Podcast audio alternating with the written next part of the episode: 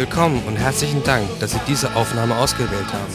Wir beten, dass diese Botschaft Ihr Leben prägt und verändert und wir segnen Sie im Namen Jesu.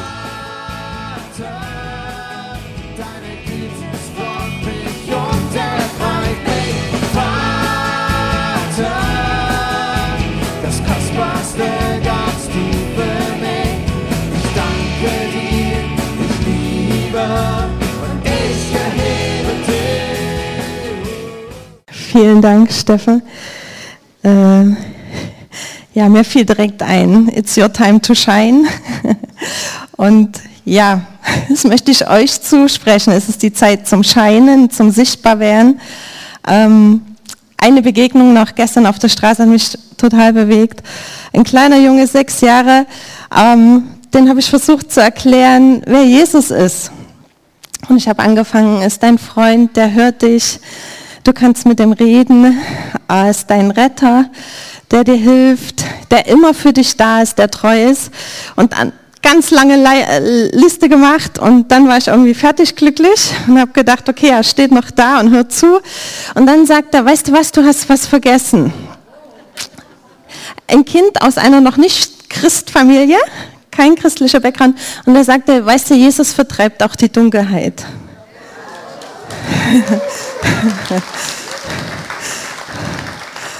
Und ich dachte mir, wow, Jesus, du bist so cool, aus dem Mund der Kinder. Und ihr seid auch Leute, die mit Jesus in euch die Dunkelheit vertreiben.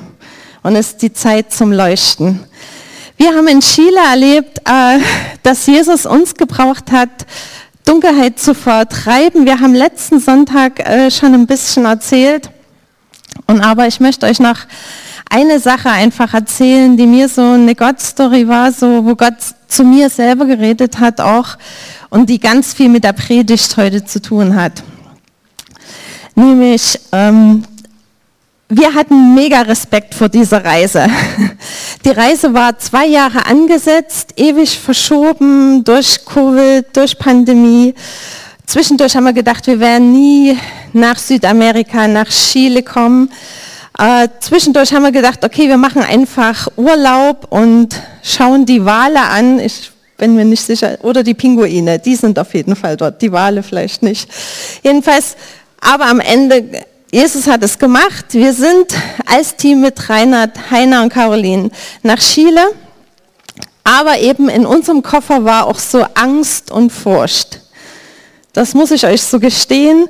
Ich habe mega Bauchschmerzen gehabt mit der Sprachbarriere. Wir können am besten Deutsch. Und auch das nur bedingt, genau, sächsisch-deutsch, also auch das noch. Also wir können noch nicht mal richtig Deutsch, geschweige denn Englisch, noch Spanisch. Ne? Und jetzt könnt ihr euch vorstellen, ich habe zu Jesus gesagt, sind wir denn die richtigen Leute? Du musst dich um diese Sprachbarriere jetzt kümmern. Ich weiß nicht, wie viele Menschen es dort gibt, die Deutsch sprechen. Und dann hatte ich noch so ein paar andere Barrieren im Kopf. Wir waren noch nie in Südamerika, ist ein vollkommen unbekanntes Land oder ein Kontinent. Chile ist ein unbekanntes Land. Und ähm, ich habe gedacht, äh, Jesus, ähm, du musst uns vorbereiten. Wie, wie können wir mit den Menschen connecten? Wie können wir deren Herz erreichen? Wie können wir in die Kultur eintauchen und wirklich mit dem gehen, was du für die Menschen hast? Und Jesus hat es gemacht. Jesus hat uns auf Südamerika in Chile in, und Chile in der Schweiz vorbereitet. Und zwar bei der Dachkonferenz. Ein Ehepaar aus Costa Rica hat für uns gebetet und als erstes hat der Mann mal gesagt, also Südamerika braucht Jesus. Das ist euer Auftrag. Chile braucht Jesus. Und ich dachte mir, okay, das kommt jetzt mal in den Koffer rein. Wir wissen, warum wir dort sind. Wir bringen Jesus. Und dann war ein anderes Zeugnis ähm, von einem argentinischen Worship-Leader und der dieses Lied Jeshua geschrieben hat. Und äh, der Andrea erzählte, als der jung war, ist er mit dem Andrea durch Südamerika und er war ständig betrunken am Heiligen Geist. Ja. Also er hat ständig getrunken, wie ich jetzt. Und der Andrea hat gedacht, wow, also mit dem wird das wahrscheinlich nichts. Er sagte, ich habe eine riesen Berufung auf meinem Leben. Ich werde tausenden Millionen Worship-Lieder singen. Und der Andrea hat damals gedacht, naja, wenn du so weitermachst, so betrunken im Heiligen Geist zu sein, dann wird das wahrscheinlich nichts. Heute hören ihn Millionen Menschen. Ihr kennt wahrscheinlich alle dieses Jeshua-Lied. Und auf einmal macht es bei mir Intun in der Schweiz Klick. Und ich habe gedacht, das ist ein Argentinier. Das ist die Hymne für Südamerika. Und das ist meine Ausrüstung, nach Chile zu gehen. Ich werde alles tun, mit dem Heiligen Geist betrunken durch Chile zu wandeln. Das habe ich versucht. Und ich kann euch sagen, das hilft ungemein. Und jetzt könnt ihr sagen, ist das irgendwo in der Bibel? Ja, tatsächlich, das ist in der Bibel, weil Jesus hat gesagt, wenn der Heilige Geist auf euch kommt mit Kraft, werdet ihr meine Zeugen sein. Was befähigt uns Zeuge zu sein? Es ist der Heilige Geist, seine Kraft. Und wo sind wir Zeugen? In Jerusalem, da wo wir sind, in Samaria und am Ende der Welt. Und auf einmal hatte ich so eine Offenbarung, als Jesus davon geredet hat, hat er von Chile geredet. Weil der Name Chile bedeutet das Land am Ende der Welt. Also auch das kam in den Koffer rein. Und ich habe gemerkt, wow, es ist so leicht mit Jesus ins Ungewisse zu gehen. Du musst das um, umarmen, wie er dich vorbereitet. Und das passt vielleicht nicht ganz in unser Raster, in mein Raster, aber er tut es. Und die Predigt heute Morgen, ihr habt jetzt vielleicht gedacht, das ist ein langer Vorlauf. Ja, das war's. Aber es kommt hier noch was. Äh, die Predigt heute Morgen beschäftigt sich auch mit einem unbekannten Land. Und ich kann, glaube ich, sagen von hier vorne, das ist ein unbekanntes Land für jeden von uns. Es ist nämlich die Zukunft. Wer kennt die Zukunft in allen Einzelheiten? Von uns niemand, aber es gibt einen, der sie kennt. Und der vorbereitet uns darauf. Und ich möchte mit euch heute ein bisschen das anschauen. Was bringt die Zukunft? Fragen, die wir vielleicht gerade alle haben. Ich weiß nicht, wie euch es geht, aber wenn ich die letzten Jahre anschaue, dann denke ich mir, was werden die nächsten Jahre bringen? Äh, wir haben es letzten Sonntag und noch heute Morgen davon geredet, was ist das Unerschütterliche, wenn alles erschüttert wird. Wenn eine Pandemie über uns hinweggeflutet ist und unser Gesundheitswesen gar nicht so fest ist, wie man dachte vielleicht oder wie ich dachte. Wenn plötzlich in Europa ein Krieg ist und wenn ihr mich gefragt hätte, letztes Jahr hätte ich noch gedacht, wir hatten 77 Jahre Frieden und wir werden noch weitere 70 Jahre Frieden haben in Deutschland und in Europa. Und die Realität heute ist, wir haben keinen Frieden. Wir haben einen Krieg vor unserer Haustür und wir wissen nicht, ob das in der Ukraine dieser Krieg bleibt. Andere Länder fürchten sich und auch ich stelle mir die Frage, wie viele Friedensjahre haben wir noch?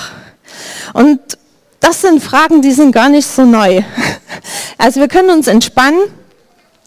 Uns geht es jetzt nicht schlechter am schlechtesten. Nein, im Gegenteil, die Jünger hatten dieselben Frage, Fragen und das war vor über 2000 Jahren.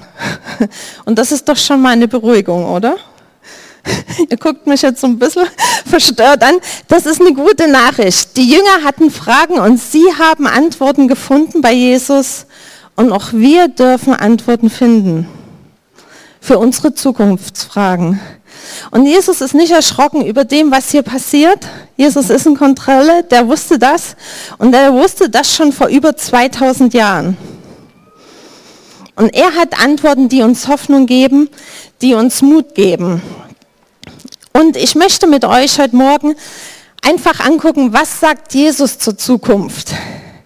Was sagt Jesus, wie unsere Zukunft aussieht? Und das steht in Matthäus 24, 1 bis 14. Und ich weiß nicht, wer von euch eine Bibel hat, in irgendeiner Form. Der könnte die jetzt aufschlagen, wenn ihr wollt.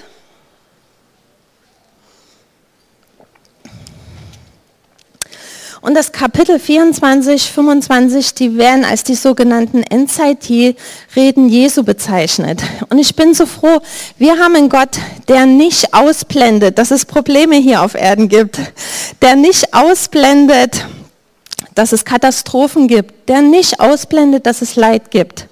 Aber unser Gott hat Antworten und hat einen Plan. Und ich kann euch sagen, das Ende der Welt wird nicht sein, dass Herr Putin auf den Knopf drückt. Das wird es nicht. Sondern das Ende wird sein, dass der Vater sagt jetzt. Und das steht in unserer Bibel und deshalb wollen wir es lesen. Und ich fange einfach mal an. Im Kapitel 23 einfach noch zum Vorlauf geht Jesus genau gegen diese Leiter von Israel vor, die Pharisäer, die Schriftgelehrten, Leiter, die habgierig sind, die machthungrig sind, die Völker in den Krieg treiben, die dem Volk, den Menschen Lasten auflegen, die sie niemals selber tragen würden. Mit denen geht Jesus ins Gericht.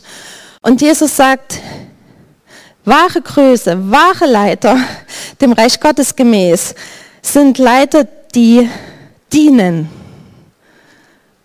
Und Jesus sagt, ich habe euch ein Vorbild gegeben. Und danach kommt Jesus zum Ende dieses Kapitels und dann steigen wir in, unserem, in unseren Text ein und er sagt, Jerusalem, Jerusalem, das ist Vers 23, Kapitel 37, du tötest die Propheten, du steinigst die, die Gott zu dir schickt. Und wie oft wollte ich die Kinder sammeln wie eine Henne, die ihre Küken unter die Flügel nimmt. Aber ihr habt nicht gewollt. Seht, euer Haus wird verlassen sein und verwüstet. Denn ich sage euch, von jetzt an werdet ihr mich nicht mehr sehen, bis ihr ruft, gesegnet sei er, der im Namen des Herrn kommt. Jesus zeigt uns das Herz des Vaters. Und wir haben einen guten Vater im Himmel der ein guter Leiter seines Volkes ist. Und unser Gott hat wahre Propheten. Und was tun wahre Propheten? Sie rufen das Volk unter die Flügel Gottes. Die rufen das Volk in die Güte Gottes hinein. Sie rufen zur Umkehr, dass das Volk, dass wir Schutz finden. Das ist das Herz Gottes. Und das ist auch das Herz Gottes für unsere Zukunft, dass wir in eine Zukunft gehen, geborgen unter seinen Flügeln, unter seinem Schutz. Und nichts kann uns von diesem Ort rausreißen. Und Jesus endet, endet wirklich in Trauer, weil er sieht die Zukunft Jerusalems. Und so kann ich auch sagen, er sieht doch unsere Zukunft. Und wir merken in den Versen, diese Zukunft, die Jesus für Jerusalem sieht, die lässt ihn nicht kalt. Weil Jesus sieht, dass kein Stein da auf dem anderen bleibt. Und 70 Jahre nach Christus wurde Jerusalem zerstört und der Tempel. Aber Jesus verheißt auch hier, ich komme wieder und es gibt eine Umkehr für Israel. Es gibt eine Verheißung mitten in dem Erschütterbaren und es kommt das Unerschütterliche, nämlich ich hervor und es gibt Rettung. Damit endet das 23. Kapitel und die Jünger waren dabei. Jesus sagte das im Tempel, im Zentrum der geistlichen Macht in Jerusalem kündigt er prophezeite Gericht an, Zerstörung an und ich finde es absolut faszinierend, was tun die Jünger als nächstes? Jesus ist im Begriff, den Tempel zu verlassen. Ihr könnt mitlesen. Da traten seine Jünger zu ihm und machten ihn auf die Pracht der Tempelbauten aufmerksam. Wer versteht die Jünger? Offensichtlich waren die vorher nicht da, haben die keinen Zugang gefunden, die haben nicht realisiert, Jesus redet jetzt mit uns über Zukunftsfragen und sie haben aber auch den Schmerz und die Trauer Jesu nicht registriert und die Verheißung offensichtlich nicht. Und ich frage mich, geht es uns nicht auch ein bisschen wie diesen Jüngern? Kann es sein, dass Jesus schon länger mit uns über die Zukunft redet? Und wir sagen noch, Jesus, schau mal an unser Land in Frieden. Schau mal meine Wohnung an. Schau mal meine nette Familie an. Schau mal diese nette Gemeinde an. Und Jesus ähm, reagiert darauf. Und er reagiert auch auf uns, auf unsere Begeisterung, auf unsere Sicherheiten. Das alles beeindruckt, beeindruckt euch, nicht wahr, sagt Jesus. Doch ich versichere euch, kein Stein wird hier auf den anderen bleiben. Es wird alles zerstört werden. Und ich finde es so klasse an Jesus. Jesus sagt nicht, boah, was habe ich hier für Jünger? Boah, die kapieren ja echt nichts. Nein, sagt er nicht. Sondern er geht mit uns. Er geht auf die Jünger ein und er geht auch auf uns ein. Nämlich, das beeindruckt dich. Das hat deine Aufmerksamkeit. Das ist deine Sicherheit im Moment noch. Und er verdammt das überhaupt nicht, sondern er versteht das und gleichzeitig hält uns aber Jesus nicht in der Illusion. Er, hält, er ermutigt uns nicht, Sicherheiten festzuhalten, die nicht sicher sind. Und wer weiß, dass Frieden nicht sicher ist, dass du niemand Frieden gepachtet hast, auch Deutschland nicht. Wir wollen das und wir beten dafür, aber wir haben es nicht gepachtet. Es ist eine Gnade, es ist ein Geschenk. Wenn Deutschland die nächsten 70 Jahre weiter Frieden hat.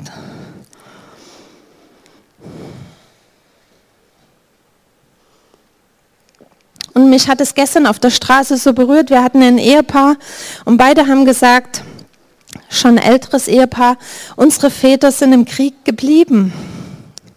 Deutschland hat eine Geschichte mit Krieg. Und die ist nicht ewig her. Und es gibt noch eine Generation, die Väter und Mütter verloren hat, so wie jetzt gerade in der Ukraine. Menschen ihre Eltern verlieren, ihre Kinder verlieren, ihre Angehörigen verlieren, ihre Freunde. Und es ist die Gnade Gottes, wo wir heute stehen, dass Deutschland 77 Jahre Frieden hat. Das ist ein Geschenk. Und ich habe gedacht, es ist eigentlich jetzt die beste Zeit, dieses Geschenk zu feiern. Frieden ist nicht selbstverständlich. Und ich will es feiern. Aber ich will Jesus auch fragen, Jesus, was sind deine Sicherheiten? Ich gebe dir meine erschütterlichen Sicherheiten, gib du mir deine. Und äh, wir lesen weiter in dem Text, die Jünger brauchten irgendwie, die hatten einen Schockmoment, jetzt kam es an, ne? jetzt kam die Botschaft an und sie brauchten eine Zeit. Und hier, hier steht später, als Jesus auf dem Ölberg saß und mit seinen Jüngern allein war, wandten sie sich an ihn und baten. Und ich finde das so klasse an den Jüngern. Die haben, die Realität hat sie eingeholt. Und vielleicht kennst du das auch Du hast so eine Illusion, so einen Traum und plötzlich bist du mit der Realität konfrontiert. Oder Jesus sagt dir was, was du vielleicht nicht hören willst. Und dann immer noch wie die Jünger nicht wegzugehen, nicht im Schock zu bleiben, nicht im Eingefrorenen sein, nicht im Ärger, sondern jetzt ist der Moment gerade auf Jesus zuzugehen. Und ich glaube, wir leben in einer Zeit, wo der Moment ist, mit Jesus die Zukunftsfragen zu stellen und auf Jesus zuzugehen, weil nur er hat Antworten, die wir brauchen. Jetzt ist der Moment. Und ich hatte so, als ich über die Predigt nachgedacht habe, hatte ich so das Gefühl, es gibt Menschen, vielleicht hier oder auch online, die Jesus noch nicht kennen. Und ich will dir sagen, es ist heute der beste Moment, den Unerschütterlichen in unser erschütterliches Leben, in dein Leben einzuladen. Dass er dir Sicherheiten gibt, die tatsächlich Bestand haben. Und ob Kriege kommen oder gehen, er hat Bestand und er gibt dir das, was unerschütterlich ist. Und ich hatte auch den Eindruck, es sind vielleicht Menschen da, die sagen, wow, ich rede im Moment, ich habe schon lange nicht mehr mit Jesus geredet. Und auch dann möchte ich dir sagen, es ist heute der beste Moment, damit wieder anzufangen. Und ich möchte auch Menschen sagen, die sagen, okay, ich habe mit Jesus noch nicht über die Zukunft geredet. Ich kenne meine Ängste, aber ich kenne noch nicht, was Jesus dazu sagt. Und dann auch dann ist heute die Einladung, stell Jesus die relevanten Fragen der Zeit. Und ich will euch sagen, es ist nicht die relevante Frage, ob die Benzinpreise noch weiter steigen und ob eine Inflation wartet, das sind wichtige Fragen, aber es sind nicht die relevanten Fragen. Und ich will auch sagen, es ist nicht die Frage relevant, wann diese Dinge geschehen, sondern wie sie geschehen und ob wir sie sehen und ob wir die Verheißung finden darin in der Erschütterung. Ich springe so ein bisschen, ihr merkt das, ich hoffe, ihr verzeiht mir und ihr geht einfach so mit mir ein bisschen mit. Die Jünger stellen die relevante Frage und fragen das Wann, wann wird das geschehen? Und das ist so typisch Mensch, wir wollen wissen, wann. Aber sie stellen auch die Frage, welches Zeichen wird deine Wiederkunft und das Ende der Welt ankündigen? Und Jesus antwortet, gebt acht, dass euch niemand irreführt. Viele werden unter meinem Namen auftreten, sie werden behaupten, sie seien der Messias und werden viele irreführen. Ihr werdet von Kriegen hören, ihr werdet hören, dass Kriegsgefahr droht. Das haben wir gerade, oder? Und was sagt Jesus dazu? Lasst euch nicht erschrecken. Das ist eine gute Botschaft, oder? Wir müssen nicht erschrecken angesichts von Krieg und Kriegsgerüchten. Ein Volk wird sich gegen das andere erheben und ein Reich gegen das andere. Hungersnöte und Erdbeben werden bald dort in dieser Gegend sein und bald in jener. Doch das alles ist erst der Anfang. Es ist wieder Beginn von Geburtswehen. Und man wird euch verraten, verfolgen und töten um meines Namens willen. Und ihr werdet von allen Völkern gehasst werden. Viele werden vom Glauben abfallen und sie werden einander verraten. Sie werden einander hassen. Und falsche Propheten werden in großer Zahl auftreten und viele irreführen. Und weil die Gesetzlosigkeit überhand nimmt, wird in den meisten die Liebe kalten. Wer aber bis ans Ende standhaft bleibt, wird errettet. Hier kommen die Verheißungen der Zeit. Die Botschaft vom Reich Gottes wird in der ganzen Welt verkündet, damit alle Völker sie hören. Und dann erst kommt das Ende. Und vielleicht habt ihr es so ein bisschen gemerkt, ich habe den Text untergliedert. Nämlich, es geht am Anfang um die Sicherheiten der Zeit, um die vertrauten Sicherheiten, die wir alle haben ähm, dann geht es um die Fragen, um die relevanten Fragen der Zeit, die die Jünger stellen. Es geht um die Zeichen der Zeit und es geht am Ende die, um die Verheißungen der Zeit. Und wir können in allen drei oder vier Schritten, Orten stecken bleiben. Wir können einfach ausblenden, was um uns passiert und sagen, nee, nee, nee, mein, mein, mein Haus, mein Garten, meine Familie, mein Boot, meine Maus reicht mir. Das nenne ich nicht weise und das nenne ich nicht wirklich vorbereitet auf das, was kommt. Weil wenn globale, wer konnte sich der Pandemie entziehen? Wer kann sich Krieg im eigenen Land entziehen? Und was noch immer kommt. ähm, Genau, und ich möchte jetzt mit euch anhand, wir können in den Fragen der Zeit stecken bleiben. Wir können stecken bleiben in unseren Ängsten. Wir können stecken bleiben darin, dass wir die Zukunft als Problem sehen. Wir können stecken bleiben, dass wir glauben, Angst ist unsere Zukunft. Und dagegen kann ich heute deutlich sagen, Angst ist nicht unsere Zukunft. unsere Zukunft ist Jesus. Und er hat eine gute Zukunft für uns.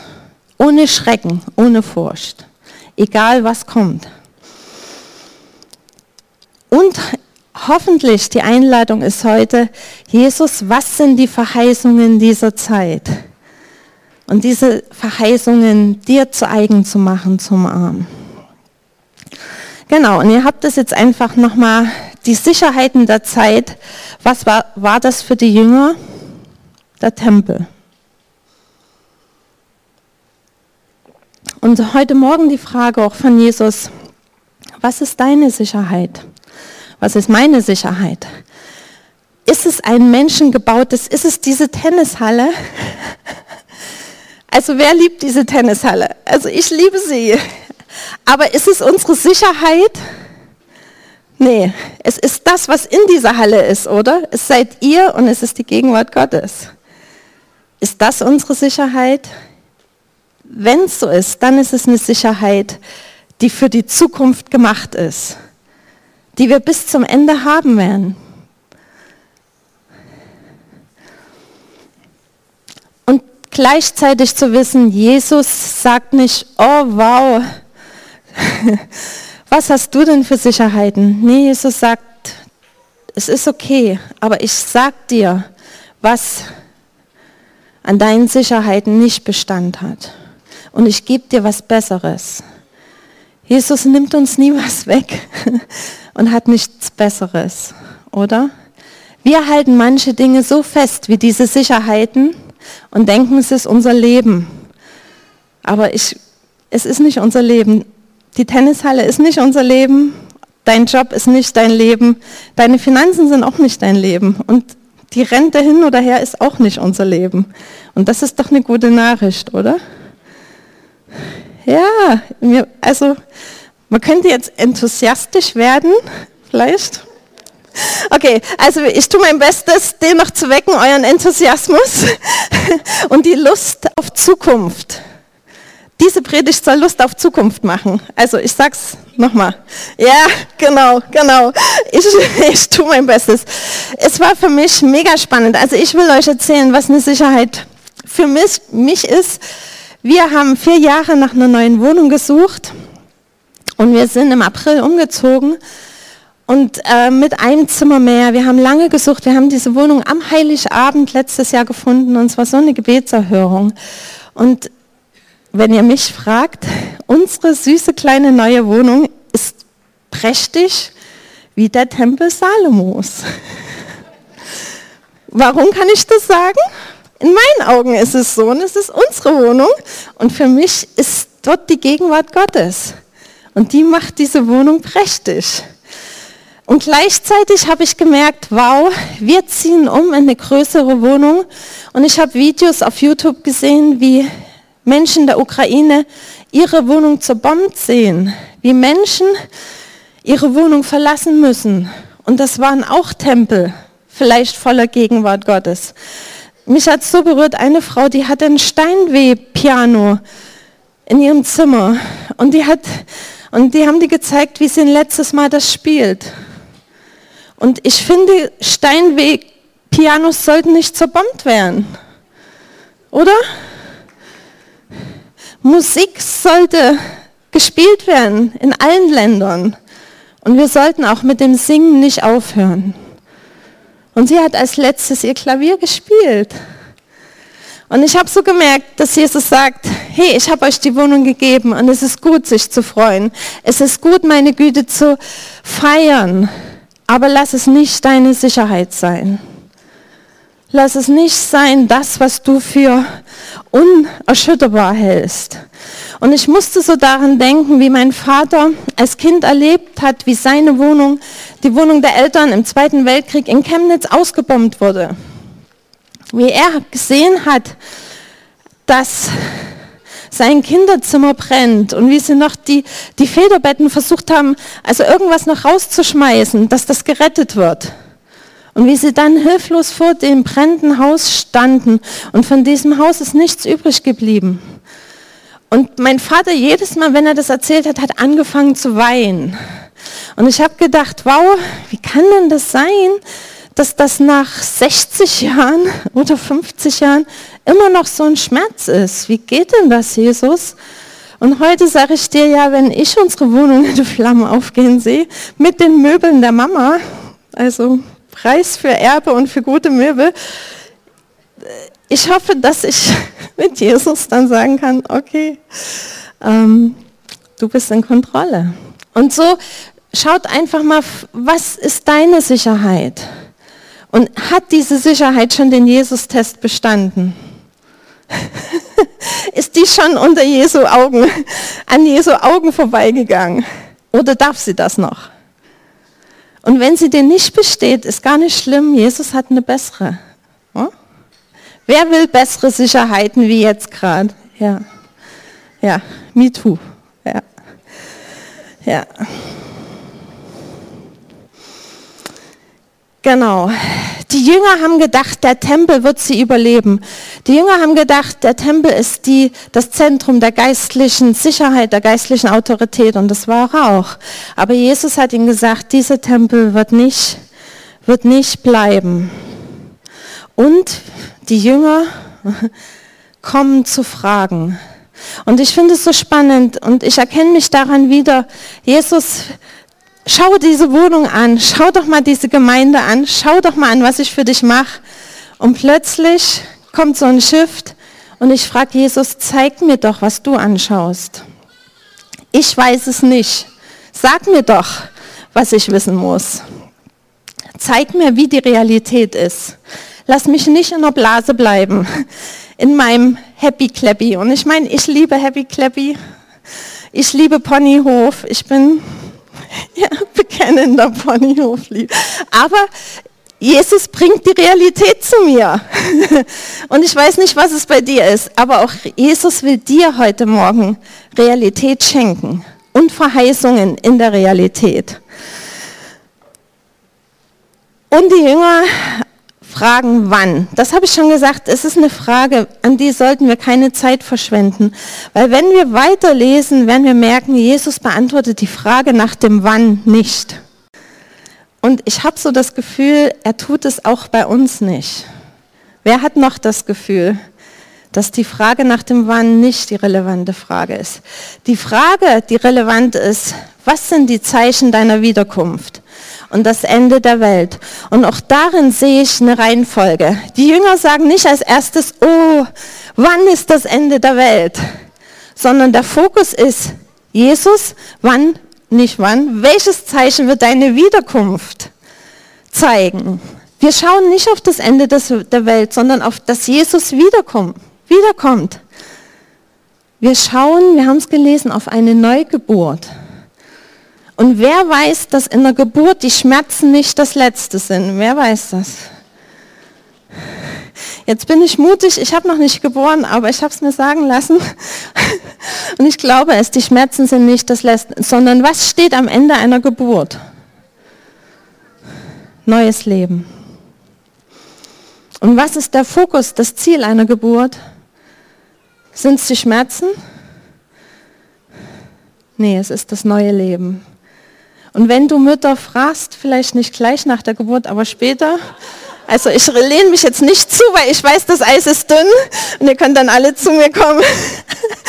Aber wenn du fragst, haben sich die Schmerzen gelohnt, ihr Mütter? Allemal. Ja. Und warum soll das mit dem Reich Gottes anders sein? Lohnt die Wiederkunft Jesu alle Schmerzen? Das ist eine Frage. Ja. Lohnt ein einbrechendes neues Zeitalter, Gottes Reich, was einbricht, manifest, lohnt das alle Schmerzen? Und wir sind Teil dessen. Wir werden mit ihm regieren. Wir werden auf goldenen Straßen gehen. Meine Mutter lag im Sterben. Und ich hatte meinen Geburtstag und ich habe gedacht, wow, viel tiefer kann es jetzt nicht werden, viel düsterer, viel dunkler. Und meine Mutti im Sterbebett schaut mich an und sagt, der Geburtstag ist nicht so schön heute für dich. Und sagt, nee Mama, er ist nicht so schön. Und sie sagt, deine Zukunft ist golden. Unsere Zukunft ist golden. Woher weiß ich das? Weil die Straßen im Himmel aus Gold sind. Das ist der Straßenbelag für uns alle. Ist das eine gute Botschaft? Okay. ähm, die Jünger bleiben aber nicht bei den Fragen stehen. Und auch wir sollten nicht bei den Fragen stehen bleiben, sondern Jesus sagt ihnen die Zeichen. Und Jesus, ich finde es so spannend, nennt nicht als erstes, also mir würde als erstes Verfolgung einfallen ja, was weiß ich, Hungersnot. Aber Jesus sagt als allererstes Zeichen, gebt acht, dass euch niemand irreführt. Und irreführen ähm, ist für Jesus so Worst Case, dass es als erste nennt. Es ist für Jesus so immens wichtig, dass wir nicht in die Irre gehen, dass wir Acht geben. Warum? Und er sagt das weiter, weil viele in meinem Namen auftreten, die sagen, ich bin der Messias und sie sind es nicht. Davor warnt uns Jesus. Und Jesus gibt uns eine Verantwortung. Gebt Acht. Das ist was, was Jesus uns nicht abnimmt, Acht zu geben. Acht geben, geistlich wach zu sein, ist was, was du jeden Tag tust.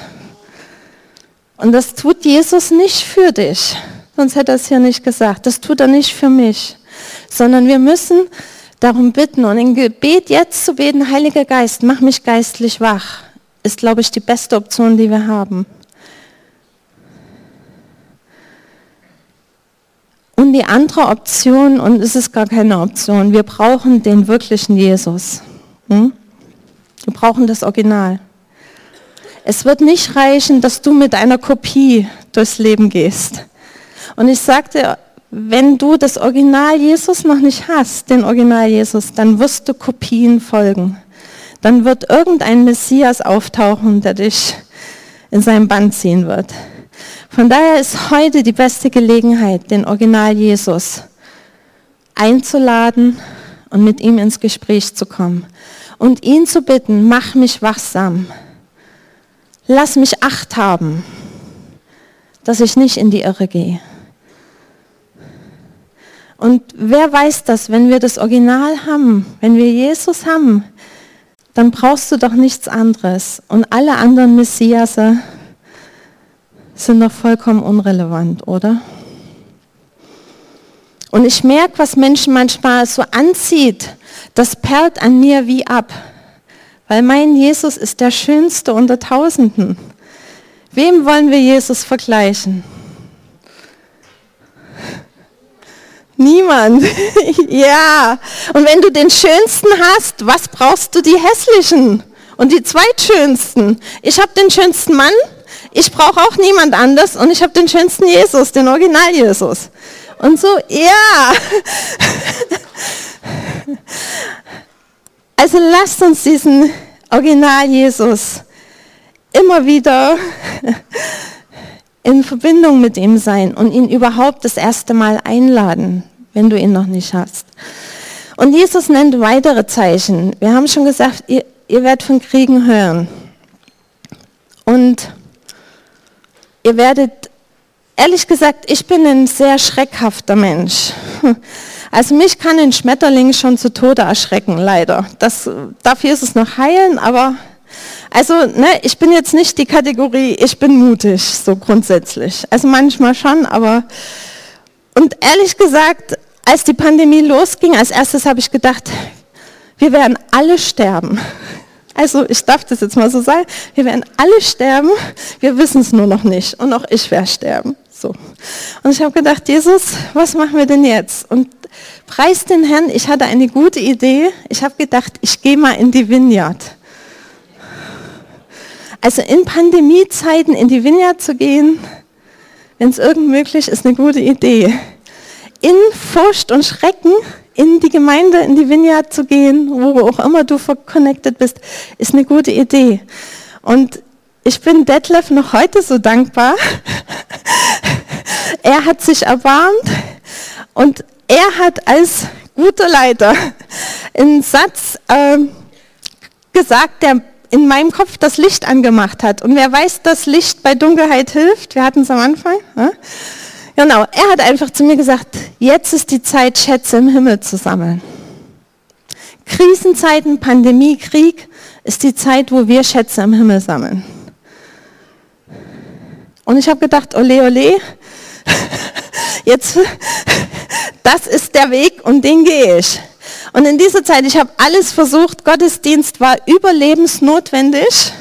Gemeinschaft mit Leitern, mit Geschwistern ist überlebensnotwendig, weil wir mit unserem, ich mit meinen Gedanken, kommen unter die Räder, ich brauche euch. Und Krisenzeiten sind nicht die Zeit wegzugehen. In meinen Augen ist es das Dümmste, was du tun kannst, weil ich kenne mich. Und wenn ich mit mir alleine bleibe, das nimmt kein gutes Ende. Aber wir haben Brüder und Schwestern, wir haben Leiterschaft, wir haben Leiter, die uns helfen und mit denen wir gemeinsam den geraden Weg gehen und die uns erinnern, wenn wir vergessen, was die Perspektive Jesu ist.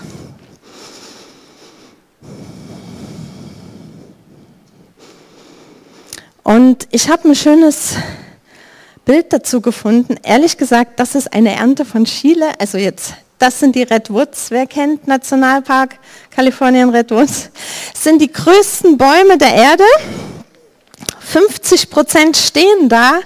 Und in Chile hat jemand über die Redwoods geschrieben. Und er hat geschrieben, das ist ein prophetisches Bild für Gemeinde, für jetzt, für diese Zeit. Und auch ein prophetisches Bild für Gemeinschaft, was Gemeinschaft macht was die Stärke ist von Gemeinschaft. Und ich will euch jetzt mal ein paar so Biodaten geben, äh, weil ich die im Zusammenhang äh, mit diesem Bild mega wichtig finde. So, jetzt seht ihr, wie weit ich hier schon gekommen bin. Also ich habe mich nicht an mein Skript gehalten. Ganz offensichtlich nicht. Ihr seht es. Also Genau, guckt euch einfach nochmal diese Bäume an.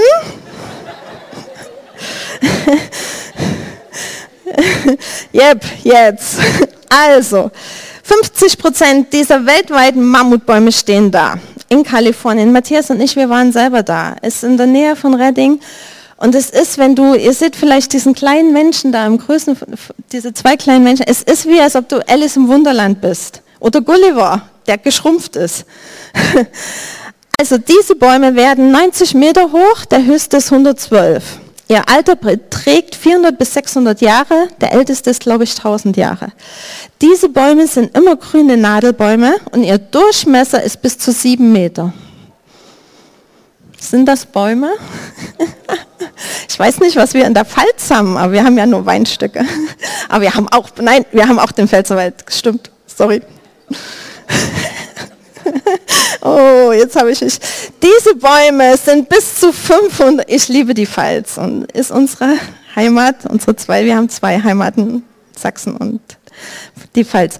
Also diese Bäume sind bis zu 500 Tonnen schwer und diese Bäume bilden ihren eigenen Nebel. Denn ein großer Baum verdunstet pro Tag bis zu 4000 Liter Wasser. Ist das cool? Oh ja, genau. Was man wissen muss, was denkt ihr, wie tief sind die Wurzeln dieser Bäume? Tief? Meter? 40 Meter? Also wenn die 90 bis 120 Meter hoch sind, wie tief sind die Wurzeln? 100? Das sind Flachwurzler. Jetzt habe ich euch. Also die gehen nicht tiefer als zwei Meter. Jetzt googeln alle, kann es sein, was sie sagt? Doch, ich habe mehrmals gegoogelt. Ich konnte es auch nicht glauben. Was aber ist, ihre Wurzeln gehen 30 Meter um den Baum und sie verankern sich in den Wurzeln des anderen.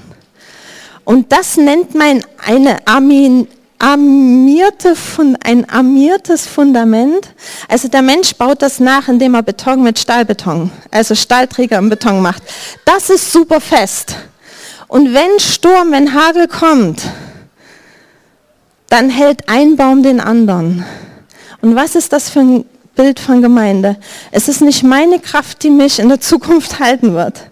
Also meine nicht. Sorry, also meine nicht. Aber ich hoffe, deine Kraft und deine und deine und unsere alle Kraft mit Jesus als Fundament. Und es ist die Zeit jetzt, das Fundament zu bauen. Und schau mal, überleg mal, mit wem deine Wurzeln eingegraben sind. Mit wem bist du verwurzelt? Und vielleicht ist es die Zeit, Bruder oder Schwester, also ich will nicht sagen, auf den Pelz zu rücken, aber deine Wurzeln einzugraben in ihren Glauben, in, in ihre Offenbarung. Und zusammen sind wir stark.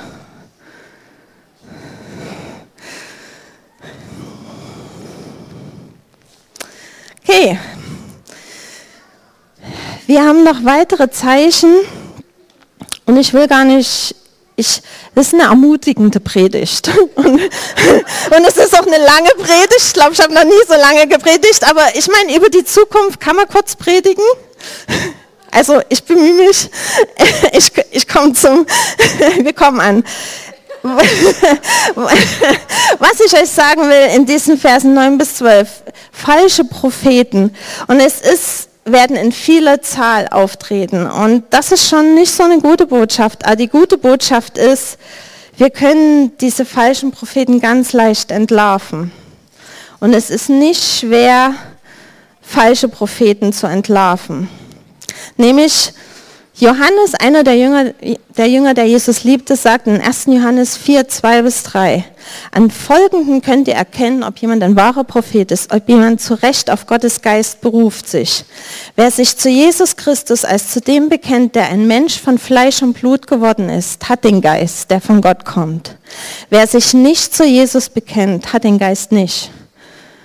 Aus ihm spricht vielmehr der Geist des Antichrist. Und ihr habt ja gehört, dass dieser Lügengeist in die Welt gekommen ist, in die Welt kommen wird und inzwischen ist er bereits da. Jesus ist das Unterscheidungsmerkmal für wahre Propheten. Und jeder Prophet, der Jesus leugnet als im Fleisch gekommen, als Gottes Sohn, ist kein wahrer Prophet. Und das ist keine schwere Unterscheidung, oder? Was mir diese Verse auch sagen, aufgrund der Gesetzlosigkeit wird bei den meisten die Liebe erkalten. Und ich will dich, ich will mich fragen, wie viel Liebe ist denn gerade in unserem Herzen? Wessen Liebestank im Herzen ist gefüllt? Okay, drei.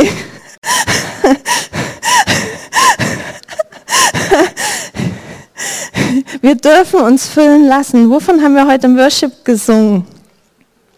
Heiliger Geist, komm in meine Lieblosigkeit, komm in meine Probleme. Und vielleicht brauchen wir die nächste Füllung. Und im Hebräer 13, Vers 9 steht, es ist ein köstliches Ding, dass das Herz fest werde, welches geschieht durch Gnade.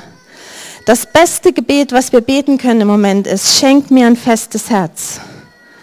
Weil ein festes Herz lässt uns standhaft bleiben, lässt uns mit gefülltem Heiligen Geist, lässt uns angesichts von Gesetzlosigkeit die Liebe anlassen. Weiß ich das, wie das im Krieg geht? Nein, das weiß ich noch nicht. Aber vor Chile wusste ich auch nicht, dass drei Wörter Spanisch reichen, um in Chile die Welt zu verändern und Jesus zu bringen. Und diese drei Worte sind Mas, Espíritu Santo. Jetzt darf mich die Daisy korrigieren. Aber das heißt mehr Heiliger Geist. Was ist die Antwort für? Ja, ja, diese drei Worte habe ich gebetet und Dämonen sind ausgefahren, Zeichen, Wunder sind passiert, Beine sind gewachsen, Heilung und das Reich Gottes ist nahe gekommen. Was bringt das Reich Gottes zu uns heute? Mas Espíritu Santo. Mehr Heiliger Geist. Was bewahrt unser Herz? Mehr Heiliger Geist. Wir wollen nicht die sein, die erkalten, sondern die, die gefüllt sind und die bis zum Schluss in Flammen stehen und nicht hoffentlich auf Scheiterhaufen, sondern Jetzt habe ich den Saal geweikt, okay. Das kam jetzt aus dem Nichts, ne? Also sorry. Ich brauche noch ein bisschen eure Aufmerksamkeit. Wir sind auf dem Habischs. Weil wir wollen noch die Verheißung der Zeit anschauen. Wenn wir standhaft bleiben, werden wir gerettet. Und die Botschaft vom Reich Gottes, die Botschaft vom Reich Gottes ist die beste Sache der Welt. Wer denkt, dass ich gerade Spaß habe? Hm? Ja, predigen macht Spaß. Ne, man muss so manchmal Anlaufschwierigkeiten überwinden, aber wenn man dann einmal im Floh ist, predigen mit dem Heiligen Geist macht Spaß. Und es ist für uns alle. Wir alle sind wie John Wimber aufgerufen zu sagen, tell your story, erzähl unsere, wir sind aufgerufen, erzähl unsere Geschichte, ich erzähle meine Geschichte und ich erzähle die Geschichte Jesu. Das ist unser aller Auftrag. macht das Spaß? Ja. Haben wir gestern gemacht, haben wir vorgestern gemacht, machen wir seit Chile ständig. Macht das Spaß? Ja, macht Spaß. Ist viel schöner als Langeweile und Fernsehen. Okay. Und die gute Nachricht ist, alle Völker werden sie hören. Egal welche Kriege noch kommen und egal welche Völker noch Feind wären, die vorher Freund waren. Die Botschaft ist für alle und die Botschaft wird die Völker befrieden. Und vor dem Thron werden alle Völker vertreten sein. Auch das russische Volk, und dafür beten wir, und das ukrainische und das deutsche. Und wahrscheinlich ein Überschuss an Chinesisch. Weiß ich nicht. Oder wir ändern das noch. Keine Ahnung. Aber ja, auch wir lieben die chinesische Kirche.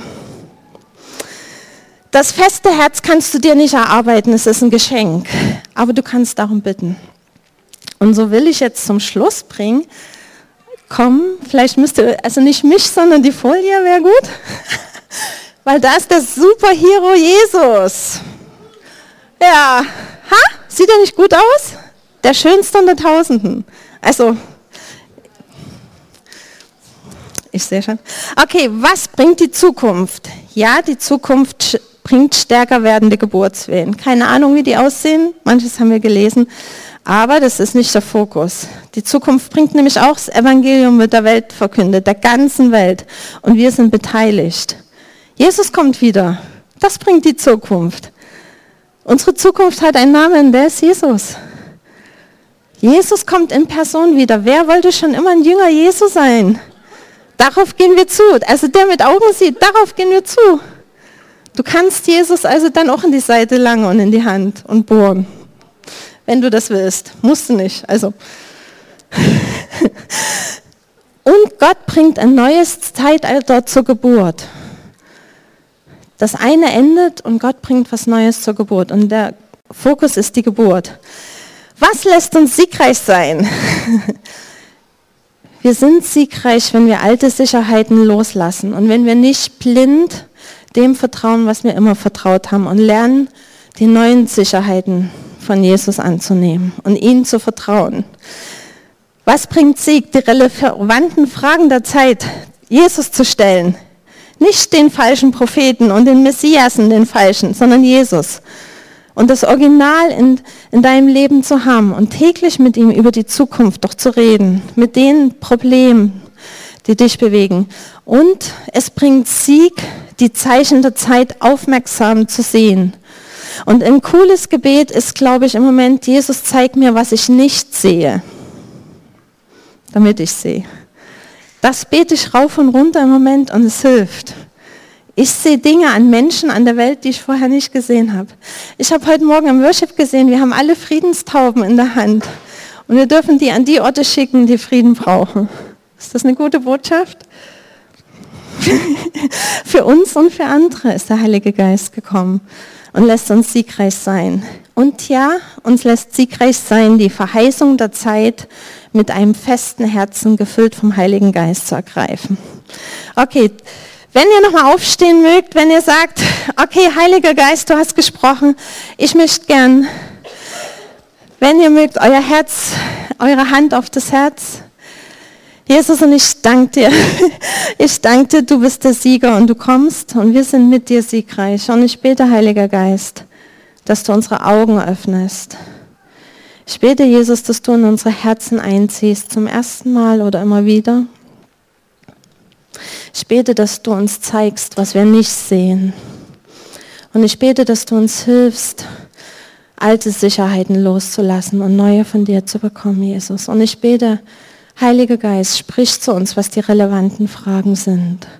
Und ich bete, Jesus, dass wir aufmerksam sind, dass wir Acht geben, dass wir wach sind. Ich segne unseren Geist, dass er wach ist. Heiliger Geist, dass wir connected sind mit dir. Und dass wir die Verheißungen dieser Zeit umarmen. Dass wir Zeugen für dich sind. In deiner Kraft.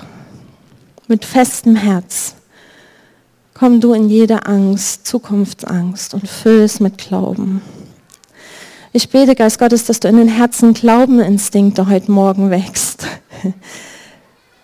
Dass wenn wir in Krisen sind, als erstes Glaube hervorkommt. Ich bete, dass du Hoffnung wächst, dass du Zuversicht wächst und dass du Standhaftigkeit wächst. Und dass du Freude wächst, weil du wiederkommst, weil du wiederkommst und ein neues Zeitalter anbricht. Vater, dein Reich bricht an. Und ich danke dir dafür. Amen. Das war ein Vortrag aus der Vineyard Speyer. Um mehr Informationen über uns zu erhalten oder eine Rückmeldung oder ein Zeugnis zu geben, laden wir Sie ein, mit uns Kontakt aufzunehmen. Zum Beispiel per Telefon in Deutschland 06 232 26996 oder per Mail über info at vineyard-speyer.org. Wir beten, dass diese Botschaft Sie weiterhin segnet und dass die Freude am Herrn Ihre Kraft ist.